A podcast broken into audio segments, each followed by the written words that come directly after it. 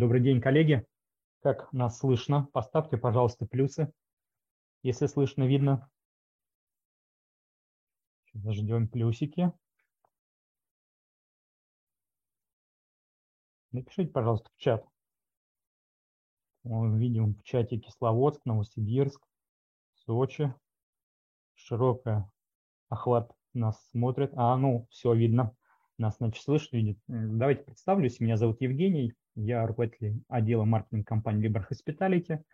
А, о себе могу рассказать, что как бы а, с другой стороны также я был, проработал более 15 лет в отеле, и сегодня мы как раз затронем достаточно интересную тему для гостиничного бизнеса. Это заселение мимо кассы и автоматизация как инструмент борьбы и повышения дохода.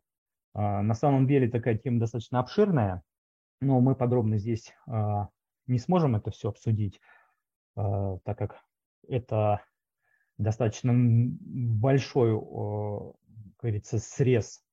И сегодня мы именно с точки зрения монетизации а, поговорим. И есть такая замечательная, интересная а, наработка от компании Антифрод, Hotel Антифрод. А, Илья Яшин сейчас подробно все расскажет. Илья, давайте.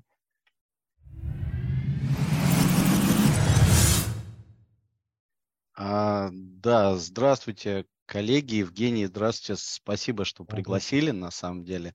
Долго мы с Либрой собирались, да, пообщаться. В конце концов, у нас все получилось, потому что, конечно, динамика жизни у нас в последнее время такая интересная.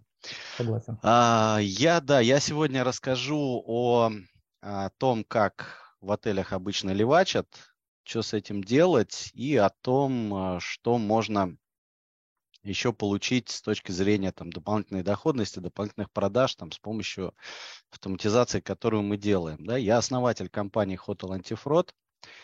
А, проект этот начался как раз с запроса отеля. Мы, у нас есть компания-интегратор небольшая, вот, и один из наших клиентов, ательеров, пришел с вопросом, что, слушай, ну, у меня сотрудники не отличаются особой честностью, а я устал их проверять, вот, поэтому, пожалуйста, найдите мне какое-то решение, поставьте, чтобы что-то хотя бы было автоматизировано. вот, найти решение нам не удалось, пришлось сделать самим. Ну вот, сделали, сейчас его предлагаем а, разным объектам, заселения отелям и хостелам, даже в посуточных квартирах это все может работать. А, я, наверное, начну, да, сейчас включу слайды. И начнем по порядку. Да, сейчас у нас уже порядка 400 объектов подключено. И сейчас расскажу, что именно мы делаем. А, итак, собственно, мы поговорим про заселение мимо кассы, про прочие там варианты воровства и что с этим делать. Смотрите, существует а, некоторое количество схем, да, их а, по мнению некоторых отельных экспертов, там можно хоть там, полсотни назвать. Но я расскажу о наиболее распространенных, с которыми вот мы сталкивались в своей практике. А, очень часто встречающаяся история, когда гостя заселяют, а, в ПМС не отмечают в шахматке, деньги кладутся в кассу. То есть они не складываются в карман и так далее. Если вы приедете с проверкой и произведете пересчет, деньги окажутся на месте. Единственное, что вы увидите не так, это то, что, ой, администратор почему-то не успел гостя занести в систему. Администратор обычно в этом случае делает несчастные глаза и рассказывает, сколько у него работы, и вот прямо сейчас при вас, вот сейчас все занесу. Ну а если этой проверки не было, то когда гость выезжает, деньги аккуратненько перекладываются из кассы туда, куда их хочет переложить этот самый ваш сотрудник.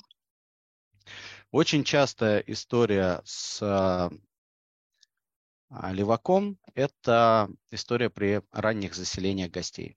То есть а, мы по своей статистике очень часто видим, что уведомления приходят именно тогда, ну, вот в, в утренние часы, то есть, да, когда гость приезжает задолго до расчетного часа, и ему администратор, ничтоже сумняшися, говорит что-то типа там, «А, извините, там что-то терминал глючит, да, можете там раннее заселение там оплатить налом, да. Обычно гостю это как-то, ну, ну окей, ладно, сейчас налом или на карту тебе переведу и так далее. Вот. Э, при этом тоже администратор поймать на этом ну, очень сложно, да, то есть надо прям в этот момент как-то это дело сверку произвести, да, как-то за ним отследить. И даже если он принял деньги на свою карту, да, то в, в моменте он вам скажет, что, слушай, ну там что-то не получилось у гостя, у него какая-то карта кривая, да, там оплатить. Я вот на свою карту принял, сейчас вот я со своей карты оплачу и занесу в PMS, вообще все хорошо, даже если его поймали, да. Такие случаи, к сожалению, не, рез, не, не редкость.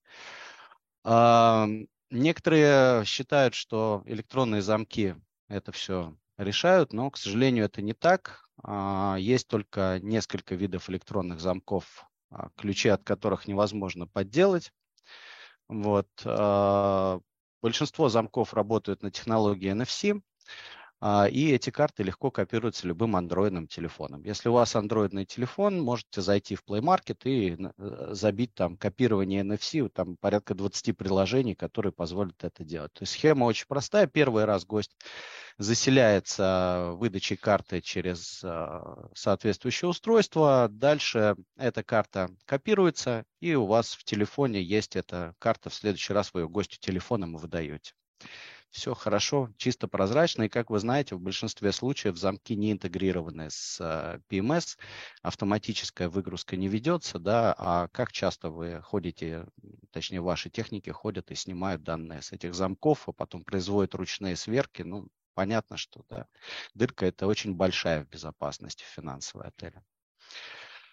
А, вот этот случай, это прям, конечно, из ряда вон, но бывает и такое. А, в одном отеле на почти там, 140 номеров генеральный директор принес на ресепшн второй терминал, подключенный к какой-то левой ИПшке, не пойми на кого, и сказал сотрудникам, что оптимизируются расходы на путей, там, букинг, налоги и все остальное. Поэтому, если гостю отчетные документы не нужны, то, пожалуйста, делаем ему скидку там процентов 10, и пускай он через этот терминал оплачивает. А вам, уважаемые сотрудники, ну, будет в конце месяца там небольшая премия за это дело, да, ну, естественно, в шахматку мы такого гостя не заносим, да.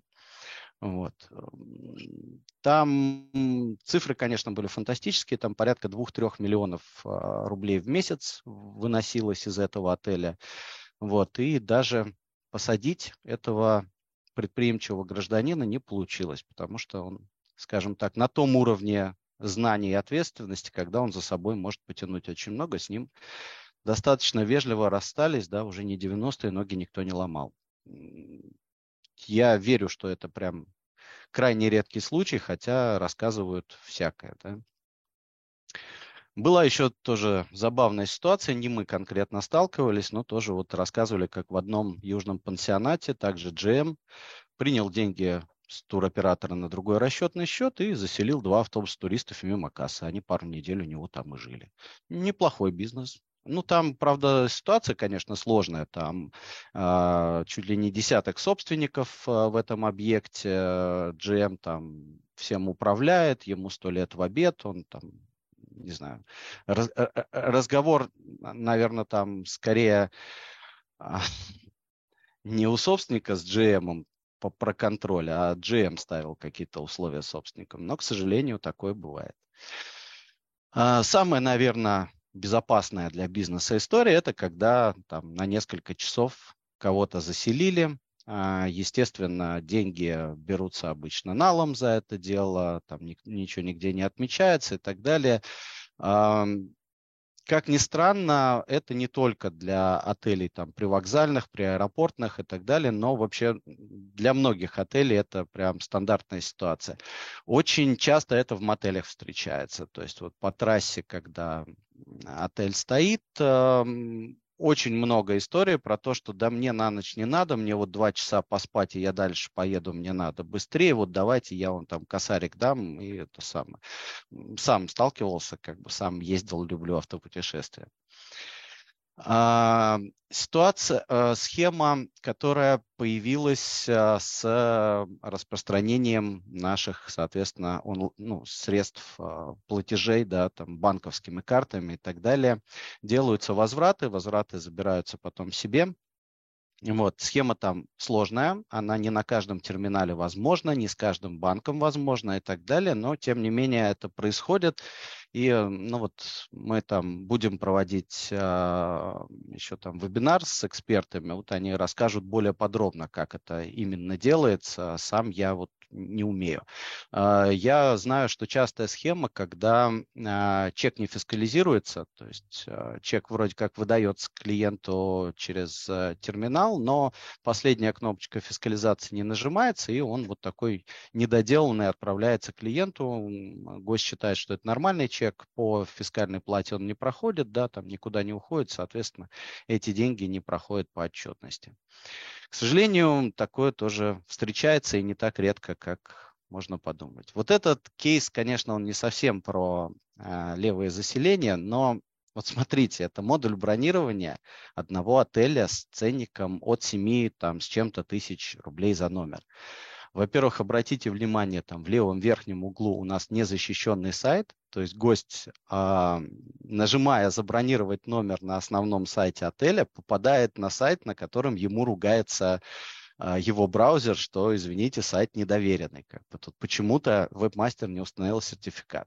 Ну и, конечно, реклама жилетов какого-то Emporio Armani, да, за которую вебмастер там получил там несколько копеек за просмотр и так далее, конечно, доверие к а, модулю бронирования еще увеличивает. Э, как вы понимаете, да, то есть а, проверьте обязательно, что у вас, попробуйте забронировать с а, там, телефона и так далее, только единственное, сделайте это в режиме инкогнито, потому что некоторые хитрые администраторы часть IP-адресов а, отрезают, да, там, или по куки отрезают, чтобы у вас было все хорошо видно, а вот гостям вашим как раз будет показываться рекламка, за которую 3 копейки получат вебмастер, да, вы получите жесткое снижение конверсии. То есть, ну, я бы на таком модуле бронирования вряд ли стал бы что-то оплачивать. Ну, прям стрёмно. Извините за простые, скажем так, слова. Вот же Женя кивает и улыбается. Вот я его вижу. Происходит также неприятные ситуации с управляющими компаниями, особенно в апарт-отелях. Далеко не всегда они прозрачны для собственников. А, и иногда это принимает, скажем так, несколько уродливые формы, когда собственники, а, еди, единственное, что их утешает, это то, что недвижимость растет в цене, а обещанной доходности так и нет. И реально узнать, а сколько там людей жило, как это все происходило и так далее, и соответствуют ли реальные а, цифры, цифрам, которые показывает управляющая компания, к сожалению, нет. Вот. Ну вот мы сейчас, кстати, с несколькими управляющими компаниями работаем именно на предмет того, что вот с помощью нашей, нашего, нашего сервиса они показывают собственникам, что они абсолютно прозрачны, они не боятся им показать ну, как бы реальную картину. А, какой, собственно, масштаб этой проблемы? Потому что мы часто слышим от собственников, что да ладно, ну где-то там, может быть, кто-то ворует, да, у меня все хорошо. Вот по статистике Фрио порядка 70% объектов размещения страдают от подобной истории. Да. Те, которые не страдают, обычно обладают весьма серьезными бюджетами на контроль, на службу безопасности и так далее. А, дело в том, что человек так устроен, а, что 10% из нас к сожалению, да, из всех нас и большинства а, вообще людей на планете а, украдут при любых обстоятельствах, даже если у них будет риск, что их поймают. 80% возьмут то, что плохо лежит. И только 10% а, патологически честные и никогда не возьмут чужого. И вот вы понимаете, да, вот сама фраза патологически честный, то есть мы в принципе считаем что уже, что честность это какая-то патология, да, то есть по, по самой этой фразе. Ну, ужасно, конечно, но, к сожалению, это та реальность, в которой мы с вами живем. О том, какие проблемы с кадрами, вам рассказывать не надо, вы с ними работаете постоянно. Обычно собственник э, говорит нам что-нибудь типа там, или генеральный директор, ну ладно, у меня там 5-6% воруют, как бы это же ерунда, ну, мы им зато платим там не так уж и много и так далее. И действительно, вот по нашей статистике, да, по нашим объектам мы в среднем от 6 до 14% видим левака. Ну, только давайте посчитаем, что такое эти 6 или 14 процентов. Берем 6, берем маленький